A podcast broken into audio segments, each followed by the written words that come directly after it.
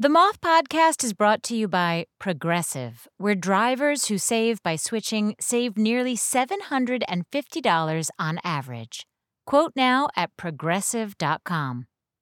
Progressive Casualty Insurance Company and Affiliates. National average 12 month savings of $744 by new customers surveyed who saved with Progressive between June 2022 and May 2023. Potential savings will vary. Apple Card is the perfect cashback rewards credit card. You can earn up to 3% daily cash on every purchase every day.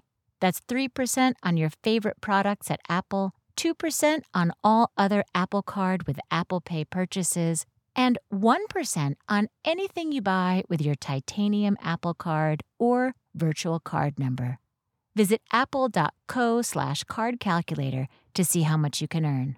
Apple Card issued by Goldman Sachs Bank USA, Salt Lake City branch, subject to credit approval. Terms apply. Calling all educators. Join the Moth this summer for the virtual Moth Teacher Institute. We're not your average teacher training. Forget what you think you know about professional development. At MTI, we're all about infusing your classroom with the magic of storytelling.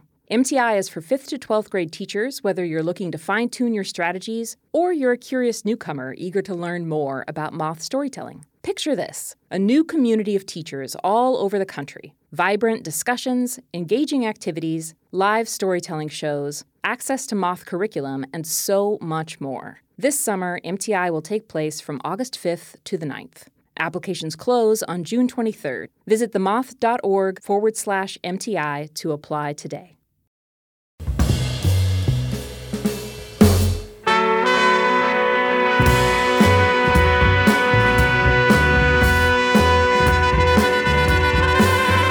From PRX, this is the Moth Radio Hour. I'm Jenifer Hixson.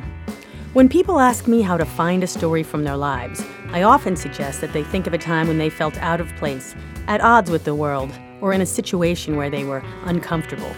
In this hour, we'll hear from three people who have felt out of step in one way or another. I first heard John Elder Robison on the radio talking about autism and his book Switched On, a memoir of brain change and emotional awakening. I had never heard anyone describe the inner workings of a brain the way he did, and I knew I wanted to hear more about his life. He's an intriguing and friendly man, and the more questions I asked, the more twists and turns he revealed. He told this story at a show in Boston where we partnered with public radio station WGBH. Here's John Elder Robison. Well, there I was, years before, 15 years old. I didn't have any friends. I was failing every one of my classes at Amherst High School out in the western part of the state. You know, I never knew what to say or do. I couldn't tell what other people were thinking. I always seemed to say the wrong thing, and I thought I said something nice to make them smile, and instead I pissed them off. And, and it was the same with my schoolwork. My teachers would give me work to do, and either I didn't understand it and I couldn't do it at all, or I understand that, understood it all too well. And frankly, it was stupid. and You wouldn't do it either. And I told them that, and they just did the only thing they could, and they flunked me. And uh, anyway, I could see I wasn't getting anywhere, and I resolved to drop out of school and do something else. And uh, this was, you know, the 70s, and uh, I had a guidance counselor. And in his supportive way, he says to me, Boy, you drop out of school, and even the Army isn't going to take you because Vietnam's coming to an end and they won't take high school dropouts and losers. And so, encouraged by that advice, I decided that I would, uh, I would do what millions other people did. Running off to the circus is what they did in the last century, but in the 70s, kids like me, we dreamed of joining a rock and roll band. Well, millions of young people dreamed of being that guitar player, being a singer up on stage. I didn't have any friends. There's no way I was going to be friends with a million people out there in the audience.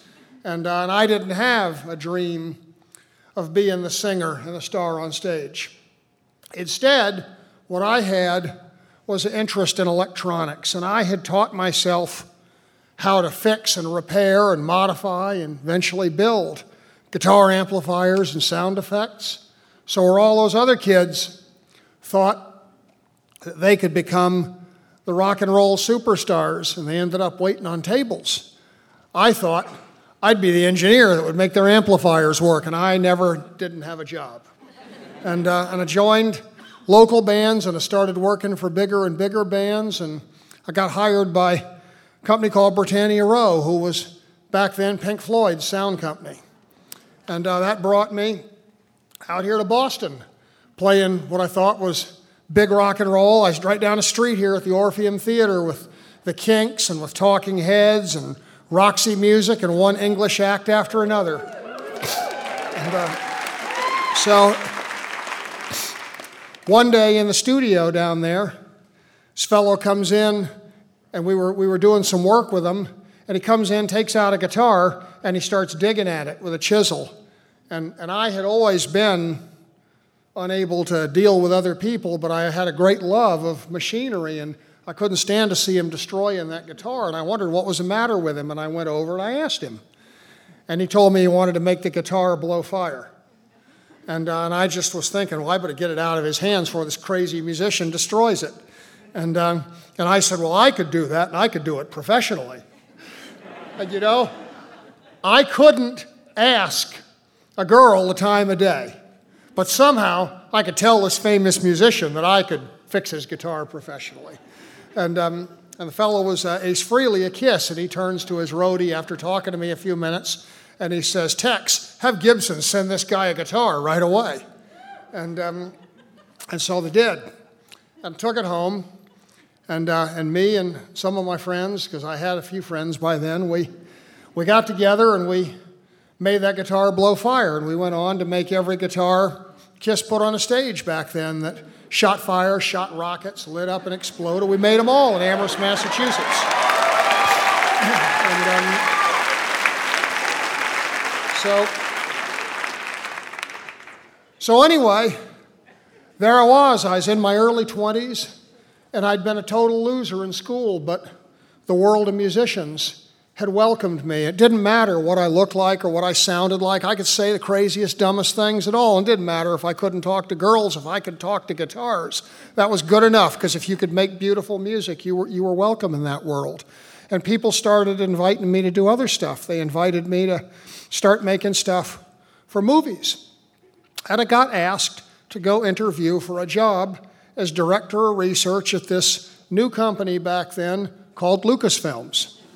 So I, uh, I looked to see where they are, and you know, and they're in Los Angeles, and there I was in Western Massachusetts, and uh, and I thought to myself, these people do not know that I'm a high school dropout. They don't know that I've been lying about my age since I was 16 because the drinking age was 21 to play bars. And, I, am going to go get a job out there. And they're going to discover that I'm just a, a high school dropout and a loser and a total fraud. And they're going to fire me and I'll starve to death out there in California. And I know to tell you that, you know, today, um, it seems crazy, but that's what I believed. And I thought to myself, well, boy, you can't keep this going. You're just total failure. You've blown it in music, and I better start doing something else. And I started a business fixing cars because I figured fixing automobiles, nobody cared where you came from, and I could just do what I wanted. And so I started doing that, and fixing cars actually gave me something. It gave me the ability to talk to people because the first time in my life I had to talk to somebody nicely enough that they would want to come back a second time, because that's the nature of being in business. And, um, and I got to know some of the customers who came in because our car business prospered. And I turned out to have a sort of a touch with automobiles, just like I did with guitars and electronics. And uh, I got to know this one fellow who came in over a few years who was a therapist eh, with a Land Rover. And um, and I would, uh, I would say to him while the Land Rover was in being fixed, I, I would tell him, you know, a lot of times customers come in and, and I don't know what to say, and, and they say things to me like, Don't you know how to talk to somebody like me? Don't you realize the customer's always right? And I would think to myself, what kind of crazy shit is that? The customer is not always right. If you knew the answer, you wouldn't be here. And so I thought I was truthful. And, and he, would, he would explain to me that sometimes customers didn't see things the same way I did. And I told him about being sort of lonely and isolated, and I always felt like I was on the outside looking in. And after a few years of these conversations, he comes in one day and he says to me, John, I've been thinking about this and I thought about it for a long time because in the therapy world, we got this saying that therapists shouldn't diagnose their friends or pretty soon they won't have any left. Um, but there's this thing everyone's talking about in the mental health community. This is in the 1990s. And he says, You are the poster boy for it. And I thought for a long time about telling you because you're a successful guy, but you have told me about being lonely and, and all. And it's this thing called Asperger syndrome, and it's a form of autism. And I was like stunned. I had no idea. I had no idea what autism was. And I took this book he gave me, and I looked in it, and it was like, people with Asperger's can't look other people in the eye. And all my life, people said that to me. And people with Asperger's can't read body language, and they get too close to people and scare them, or they turn away when they're talking, and people think we're rude. And people with Asperger's, we say inappropriate things because we don't have any filters in our heads. And, and even if we are right about whether the customers are experts, people don't like to hear that. And, uh, and you know, I read that, that book of his and I thought to myself, I'm going to, by God, teach myself to act different. I'm going to make myself normal. Well, of course, today in a disability community, won't say things like that, but this was a different time. And uh, I, um, so I resolved to, to teach myself, I resolved to teach myself how to behave. And you know, the difference was like magic. I began to have, have friends and to be invited places, and I started speaking out because I knew that there were millions of young people growing up who had crummy childhoods just like me because people told us we were losers and retards and morons and all the other ugly things people said to me. And when I started speaking out, people began inviting me to, to speak out more people began asking me if I wanted to get involved in research. So, some folks from Harvard Medical School, right here in town, came to me and they said, We'd be interested in your autistic perspective in a study that we want to do to use a new tool to see if we can help autistic people read emotions in other people. And they were just sort of looking for me to endorse it, but I heard that and I thought, Boy, that's the thing that's been wrong with me all my life. Of course, they didn't know that. And I said, Where do I sign up? And, um, and they brought me into the, the lab. And they sat me down in front of a computer and they said, We're going to show you these faces on the screen, and you just have to push the buttons. Are they happy? Are they sad? Are they jealous? Are they angry? And the faces flashed in front of me, and I had absolutely no idea what I was seeing. And I thought, I flunked it before we even started. And they said, No, not at all. What we're going to do is we're going to stimulate you with this, this machine. It was a thing called TMS that we're going to fire pulses of electromagnetic energy into your head with this. And, and afterwards, we're going to test you again and we're going to see if the responses change. And they sat me in a chair and they fired this TMS into my head for half an hour. And, and my brain was just kind of in neutral the whole time. And then it stopped. And it's like, hurry, come on, we got to get you in and we got to test you before it wears off. And so I go over and I, I sit down and they show me the faces again. And it's exactly the same. I got no idea what I'm seeing. And I thought, what kind of a crazy fool was I to think I could, I could go to a hospital and these mad scientists could do something to me and it would change me. Now it was, you know, Beth Israel Hospital and Harvard Medical School. They were really good mad scientists, but even still. So I get in my car to drive home. And, uh, and driving home, I always would listen to old music and I put on this recording of Tavares. Uh, some of you might remember Saturday Night Fever. It was a huge movie back in the 70s, and Tavares sang More Than a Woman and a number of the other songs on that. But before they sang in that movie, they sang in clubs right here in Boston because they were guys from New Bedford. And, uh, and I played a recording of them. And you know, it was like I was back in 1977 again. It was like all the years just fell away. And, and it was so real. It was like I could smell a cigarette smoke right there in my car. And, and you know, all the years I engineered rock and roll, and people told me I did such a great job of delivering beautiful music. And I could never feel it. It didn't make any difference to me what we played. And that night, as that music played, I could feel it that these were love songs. They were stories written for real people. And, and I could feel it for the first time. And I got home and it made me cry. And it didn't make me cry because, you know, what didn't make me sad, didn't make me happy. It just was like overwhelming. And I wrote to the scientists and I said, that's some powerful mojo you got in that machine. and, uh, and, you know, it really was like a dream come true. I thought I could, I could see and I could feel emotions in people. And I thought it's going to be magical, it's going to be beauty and sweetness and light. And of course, it wasn't. It was, it was fear and anger and jealousy and all the bad emotions that fill the world. And I thought, well, shouldn't I have known? They say the news is nothing but bad news, and that's what life is. And, uh, and yet, the thing that I had wanted had come true. And, um, and as I learned to live with with being different. And, and this was this happened all to me eight years ago. As I learned about that, I realized that it was being different. It was being that freak that didn't have any friends but could talk to guitar amplifiers. That was the thing that made me special in the world. And I always thought what I want most of all is to be normal. But, but my wish to be normal, it was just like a crazy fantasy. It was like I want to be like everyone else. And, and of course, being that way is throwing away the one thing in my life that made me successful. And it was really, that was the thing I learned from my time with those scientists was that people like me are complete functional humans. We are not broken versions of someone else's normal. And we're okay like we are. So thank you.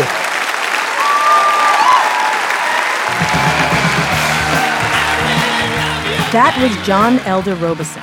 He's the author of four books Look Me in the Eye, Be Different, Raising Cubby, and Switched On. John is also the neurodiversity scholar at the College of William and Mary in Williamsburg, Virginia, and a fierce voice for autism awareness. John still oversees his business, restoring Bentley, Land Rover, and Mercedes motor cars in Springfield, Mass. And needless to say, John always rolls up in style. I gave John a follow up call at his shop, and here's a part of our conversation. John, you told me once about uh, a thought you had about calculus. Because did you try and well, did you try and study calculus at school? So when I was a um, a kid in high school, I failed all my math classes because I couldn't understand the mathematics as they taught it in books. But I was fascinated by electronics and music and sound waves, and I taught myself um, how electronic circuits manipulated sound waves, and I eventually taught myself how to make sound effects um, based on the experiments and, and the imaginings in my mind. And, and when I worked for Britannia Row, Pink Floyd Sound Company, and I worked for Kiss, and I worked for other rock and roll bands creating these effects, I always thought that I was inferior to a real engineer who knew math. And I thought to myself, I don't know math. But then as I as I got older and I learned about autism, I realized that this math that they teach in school is nothing more than a system of representation to teach people who don't have it in them naturally. And, and for me, the calculus lives in my mind. Even though I can't do calculus on paper, I can manipulate waves and I can predict the results and I can build circuits that will deliver that. And that is truly the magic. And that's something that is a part of me being autistic. And, and, and it's in today's world, because I can't learn the non autistic way that they teach in school. I'm a failure. But in the world of musicians, I was a huge success, and you can still hear my musical devices today. Wow, that was beautiful. um, I realized that there are some of us where the calculus lives in our minds, and, and we credit Newton with inventing calculus. But today, many people who study Newton's life they say Isaac Newton was very likely an autistic person based on what's known of his behavior. And, and when I hear that, I think, okay, well, maybe Newton didn't invent the calculus. Maybe Newton was just an autistic guy like me, and he looked at the waveforms of ripples on ponds and in other places where he saw waves, and he imagined a mathematical system to predict those changes and movements of waves that was understandable to other people who didn't have the gift of doing it in their heads. But, but maybe for some of us, the calculus has always lived in us. And perhaps that's an example of the kind of thing neurological diversity brings to society. Maybe we are disabled most of the time, but if we can think through those things nobody else can, that's a, that's a great power in the right circumstance. And it's a kind of a remarkable thing. I love how you just explained that. So, John, you you told me one time about. Um, is it wrong to call it a sixth sense that you have, um, a way that you have of hearing what's what's happening inside a car? Um, I don't know if a sixth sense is the right word. I couldn't really, um, I couldn't tell what a person was thinking when they said something to me. I, somebody might say, Oh, that's great. And I did not know if, well, that was great that I figured it out. I, I, uh, I, I, bested them in an intellectual competition, or that was great and they really appreciate it. Or if it was sarcastic and they thought that, look now at what I broke, and they were really pissed. I couldn't tell them apart. And so when I was a little boy, I didn't have any subtlety at all. And if somebody said, That's great, after I dropped a plate and broke it, I would think, okay, I can break another one. You know, I, I, I, mean, how do I know? You know, maybe they, maybe they hated those plates, and I broke one, and I can break five more. And and of course, the um, the grown-ups would uh, they would get pissed, and and they would think that I um, I was uh, playing games with them or tricks or something, and I wasn't. I, I couldn't tell.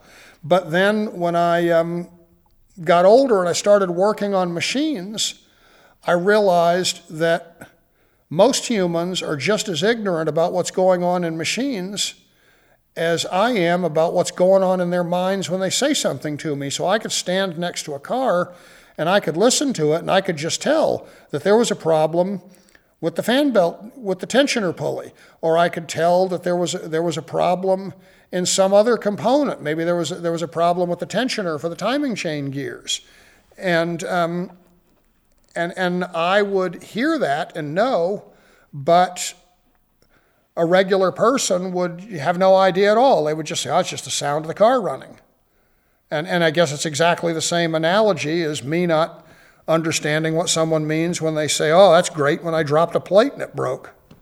I mean, I, I may be a, a machine whisperer, as it were, if others are animal whisperers, but there are plenty of machine whisperers in the world, and, and I would wager that many of us are autistic. Um, I'm sure that there are people who have these same abilities in, as me in every city in the country. You just got to find us.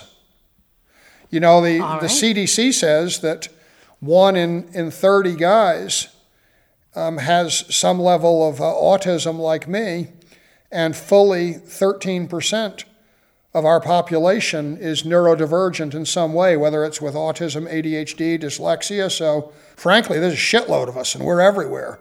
And, um, and, and I'm by no means unique even if I can't diagnose your car's noises over your telephone right now. I like that you're sharing you're sharing um, the spotlight with other people, but come on, you're pretty badass. That was John Elder Robison in Springfield, Massachusetts.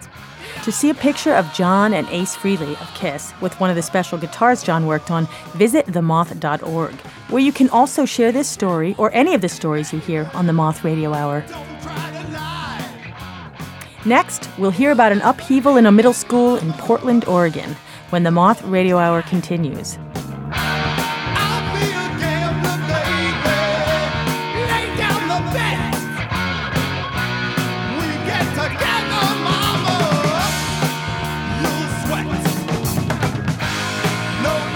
The Moth Radio Hour is produced by Atlantic Public Media in Woods Hole, Massachusetts, and presented by the Public Radio Exchange, prx.org. Support for the Moth comes from Odoo. What is Odoo? Well, Odoo is the only software your business will ever need. Featuring a suite of integrated business applications, Odoo connects your business operations together so that you can get more done in less time. Odoo has apps for everything CRM, accounting, sales, HR, inventory, marketing, manufacturing, you name it, Odoo's got it. To learn more, visit odoo.com slash moth. That's O-D-O-O dot com slash moth. This is the Moth Radio Hour from PRX. I'm Jenifer Hixson. This hour, we're exploring what it means to be an outsider. This next storyteller loved her community and school, but when a teacher was replaced, the whole dynamic changed. Live in Portland, where we partner with Oregon Public Broadcasting, here's Renee Watson. I grew up in Oregon. My, my house, my school, my church were all nestled and nurtured in the black community of Northeast Portland. And it felt like everybody knew each other. We were always seeing each other, whether it was at church or school or at a community gathering. One of my favorite gatherings was the annual celebration for Martin Luther King's birthday that would happen at Jefferson High School. The whole neighborhood would flood the auditorium at Jeff, and there would be an all day festival to celebrate his life. Now, to understand the significance of this festival, you need to know that in my neighborhood, we loved Martin Luther King Jr.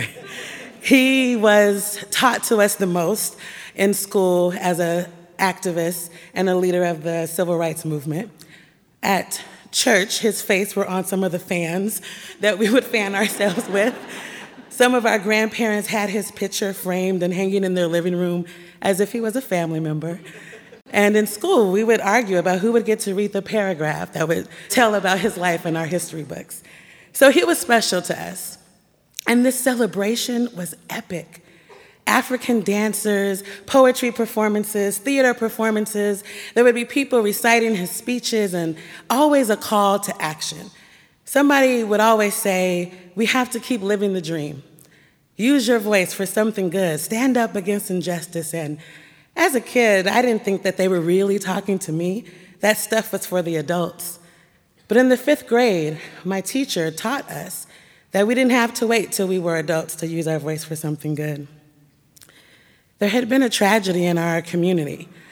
She came to class with tears in her eyes. It was the middle of November, right before Thanksgiving, and she told the class that an Ethiopian man had been killed he had been killed by skinheads.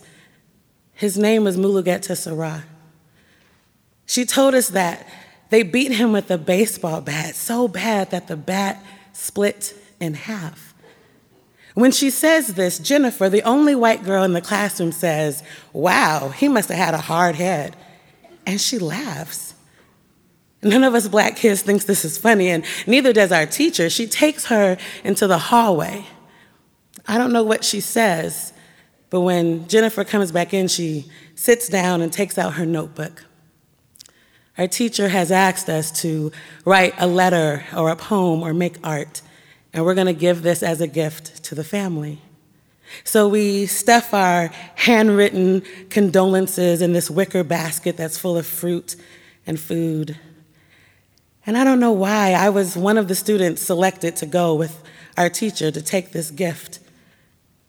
And I was proud and I felt special, like my, my voice was doing something, my poem was gonna mean something, and we brought this gift.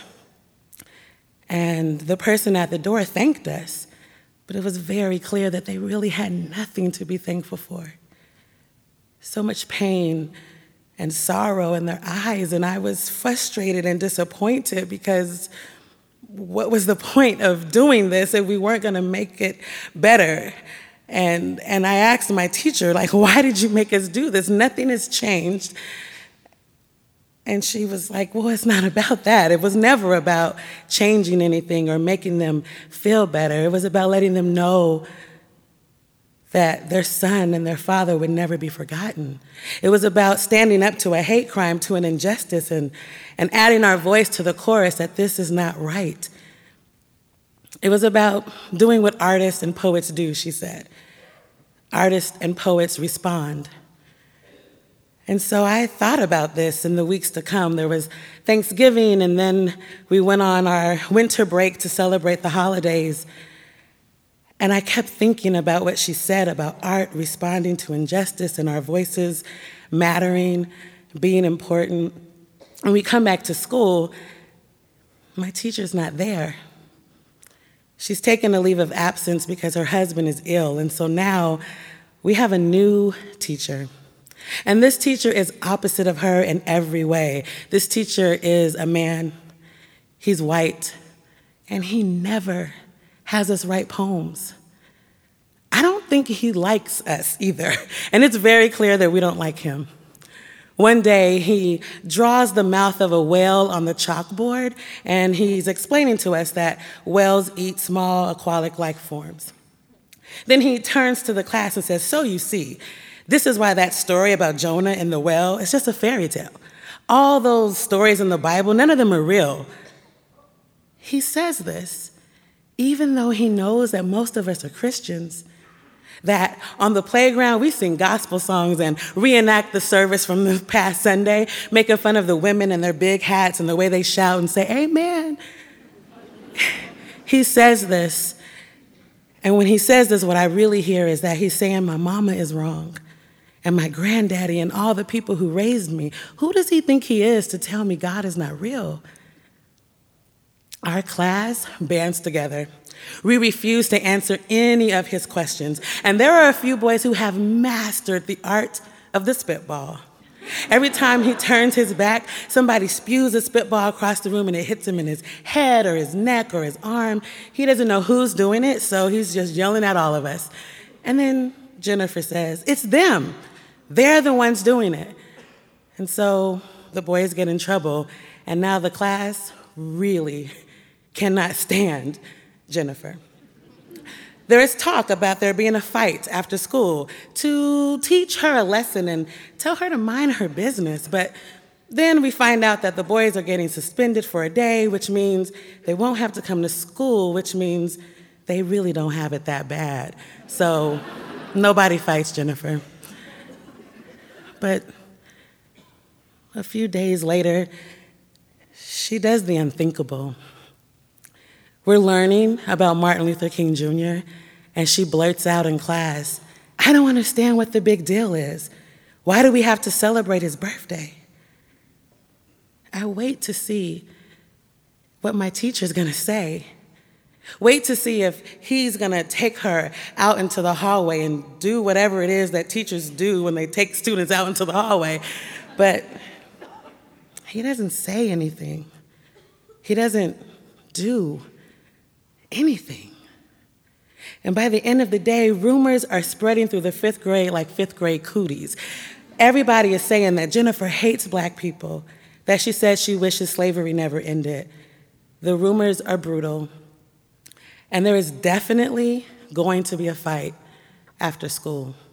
Never mind that Martin Luther King stood for nonviolence. Never mind that just a few days ago we were good Christian kids defending our faith people are talking about going over to Alberta Park and teaching her a lesson. So when the bell rings and I see these students running after her into the park, instead of trying to stop them or telling the teacher, I turn the other way. I go home. mostly because my mother does not play. And she knows that what time I get out of school and wants me home at a certain time. So I just obey my mother, go home. And the next day, when the principal calls me out of class to ask if I know anything, probably because she trusts me and thinks I'm a leader, and then I'm gonna tell her what's happening, I don't say anything. She asks me, Well, do you know why someone would even want to fight her? I mean, she's hurt and she's afraid to come back to school. There has to be a reason. What's going on? I don't say anything. I mean, of course, I know the answer. The answer is because she's the teacher's pet, and, and because she believed also that, that Jonah couldn't have been swallowed by the whale. The answer is that she talked about Martin Luther King like he was a nobody. She makes us feel like we're nobodies. That's the answer. Those are the reasons. The reason maybe wasn't about Jennifer. Maybe it was about our teacher who also made us feel like nobodies. And we couldn't hit and punch and kick him. Maybe, maybe it was also because an Ethiopian man was hit and punched and beaten with a baseball bat. And we were sad. We missed our teacher. We were confused. And sometimes sadness feels like anger, and you just get so tired of hurting and you want to make somebody else hurt too. There were many reasons. But I, I didn't say anything. Jennifer never came back to class. And I don't know that we missed her or that anybody really cared. But I have thought about her over the years. And I've also thought about my silence. I've thought about how if I really believe that a poem could be impactful and, and be meaningful, even if it didn't change anything, then I also have to believe that my silence was harmful. And that's the thing I learned in the fifth grade that the voice it is powerful. It is a mysterious thing. Because even when it's silent, it can still be heard. Thank you.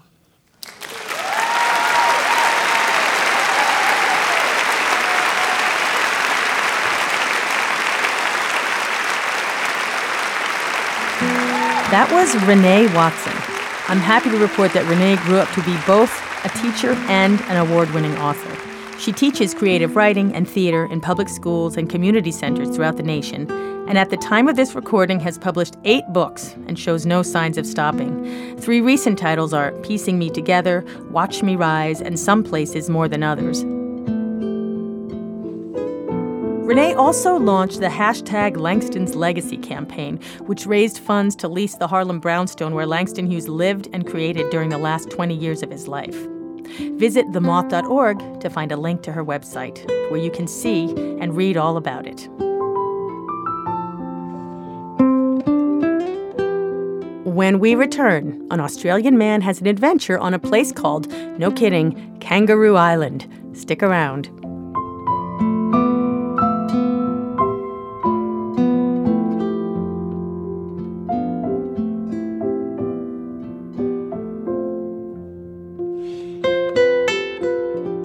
Moth Radio Hour is produced by Atlantic Public Media in Woods Hole, Massachusetts, and presented by the Public Radio Exchange, prx.org.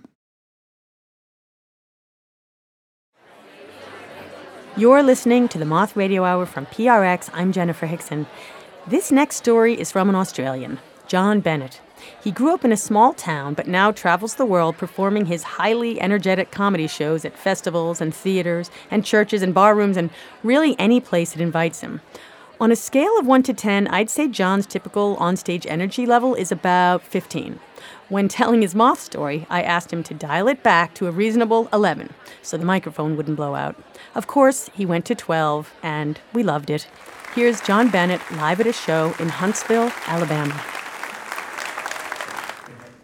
Uh, so I grew up on a tiny little farm in the middle of rural South Australia. This tiny little pig farm with my three older brothers and my mum and my dad. And it was, it was sort of one of those battery pig farms where a lot of the pigs are just locked away in tiny little, uh, tiny little pens, and a lot of the pigs are only allowed to stand up and sit down. And when I was six years old, I uh, awoke in the middle of the night and I ran up to the pig shed and I set free all of the pigs. And this was no sort of animal liberation thing or anything like that. Or I remember what I thought at that time. I, I wanted to wake up in the morning and just see pigs everywhere. You know, pigs driving the tractor, a pig doing the dishes. I thought pigs would just be everywhere. And I awoke in the morning to my dad shaking me awake. And he took me up to the pig shed. And none of the pigs had moved. and dad said, See, they want to be here. I hope you've learned something. My dad said those sort of things all the time. I hope you've, you've learned something. And my dad is this very serious, stern, and, and this impatient man. And uh, he was one of those men who had to ha- have a hand in everything. Had to have a hand in everything. We'd be doing the, the dishes or something like that, and dad would push us out of the way because we weren't washing the forks properly. One of those men. He had to have a hand in everything. He was everything in my life. He dominated my life growing up. And so I had to work with him on the pig farm every single day. Me and my brothers working on the pig farm. And, and, uh, but he wasn't just uh, a pig farmer, he was also my school teacher. And I don't mean a teacher at my school, I mean my teacher, teaching me every single day at school in this tiny little farming community. And so I had to see him every day at school as well, and every night working on the pig farm. But he wasn't just my school teacher either.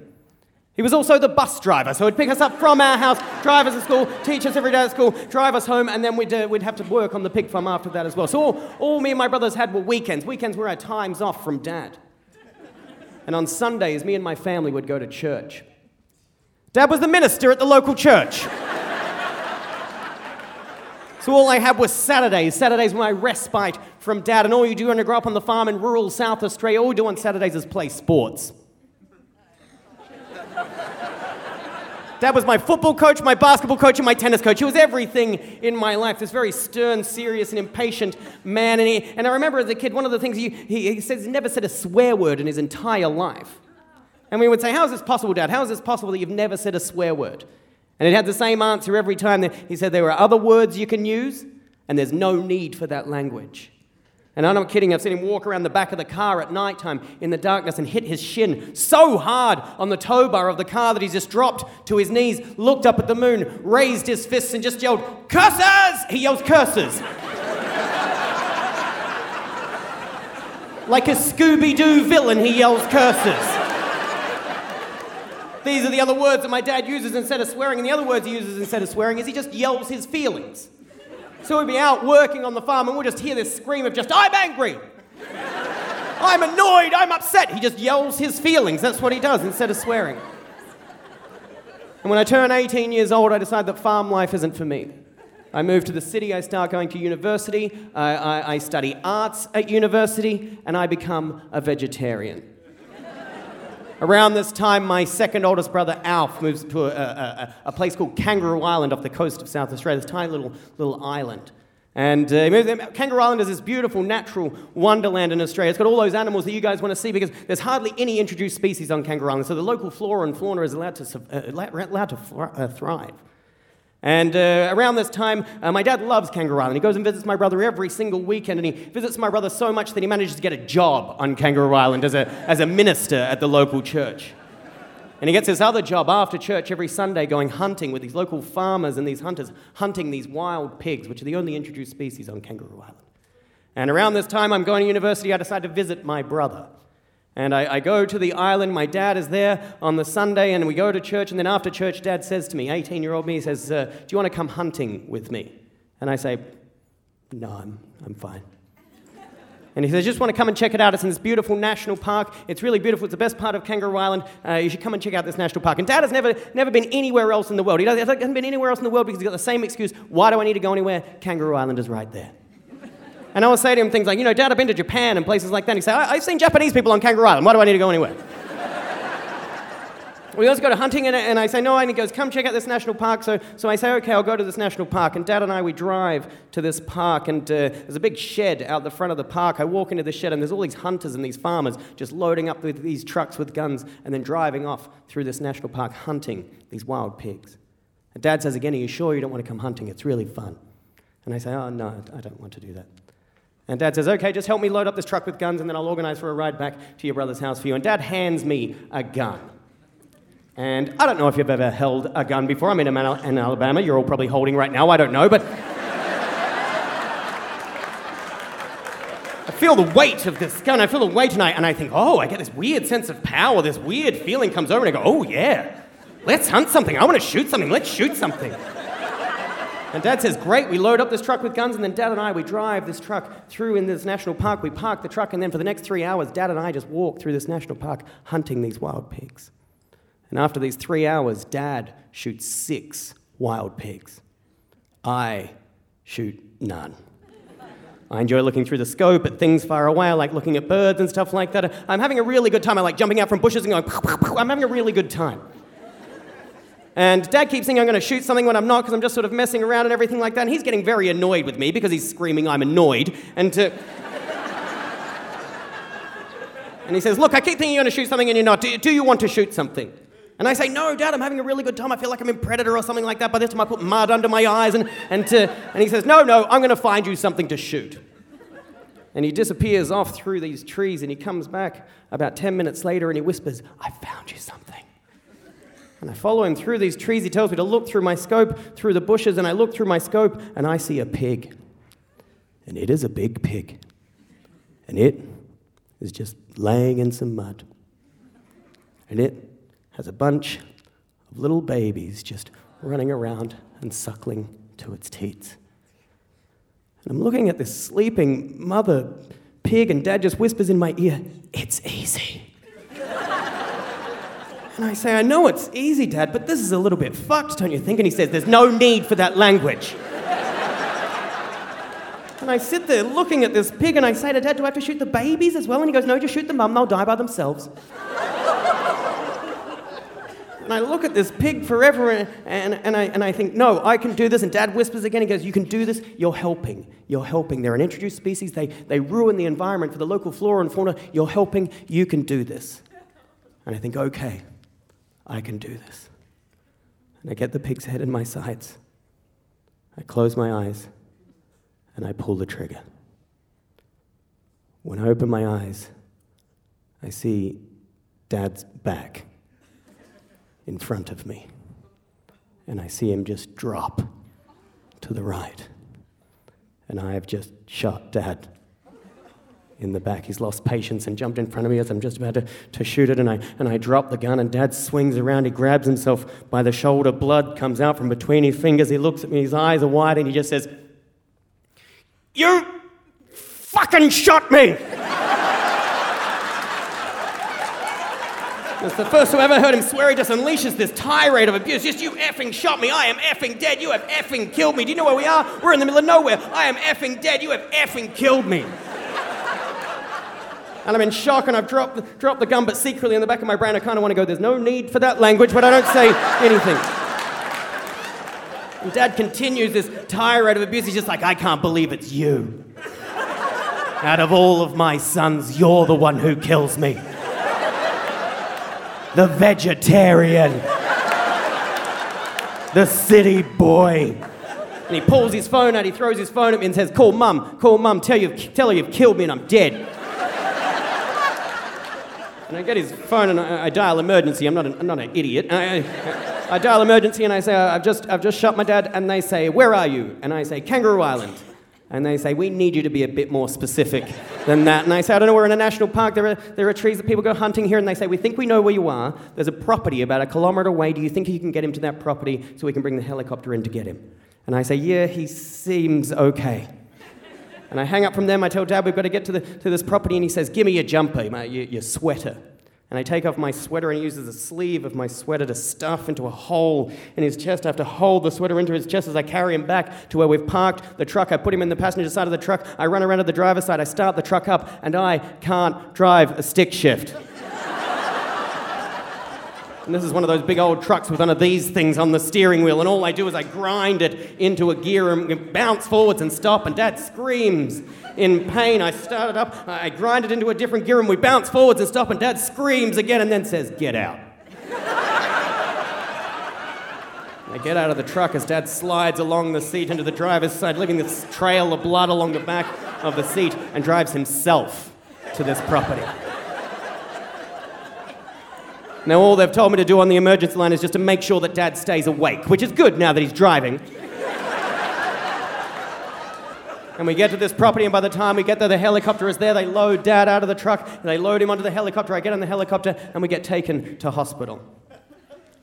The next thing I remember is my mum just walking out of the surgery, looking at me and saying, He's gonna be okay. He's lost his collarbone, and he had very little blood left in his body when he got here but he's going to be okay. She says, Do you want to go and see him? And I say, No. My mum forces into my dad's surgery room. He's just sitting in the bed. He looks at me and he says that thing again. I hope you've learned something. but you know what? I think uh, my dad learned something on that day. That's that sometimes there is a need for that kind of language. I will also learn something about nine years later, and that is that dad has almost been shot about 12 times because he jumps in front of people as they're about to shoot something. Thank you very much, everyone.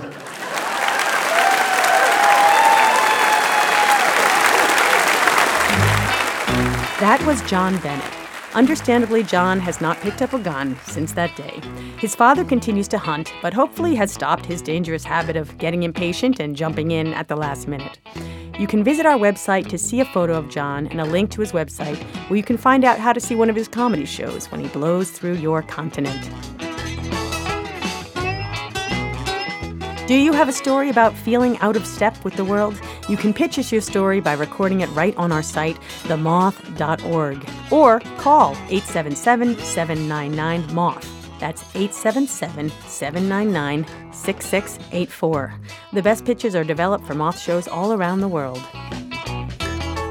That's it for this episode. We hope you'll join us next time for the Moth Radio Hour.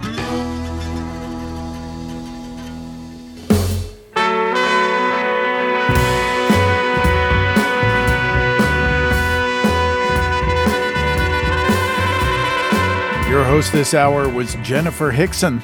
Jenifer also directed the stories in the show.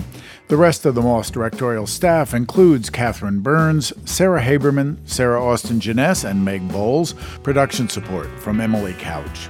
Moth stories are true, is remembered and affirmed by the storytellers. Our theme music is by The Drift. Other music in this hour from Kiss and Ry Cooder. You can find links to all the music we use at our website. The Moth Radio Hour is produced by me, Jay Allison, with Vicki Merrick at Atlantic Public Media in Woods Hole, Massachusetts. This hour was produced with funds from the National Endowment for the Arts.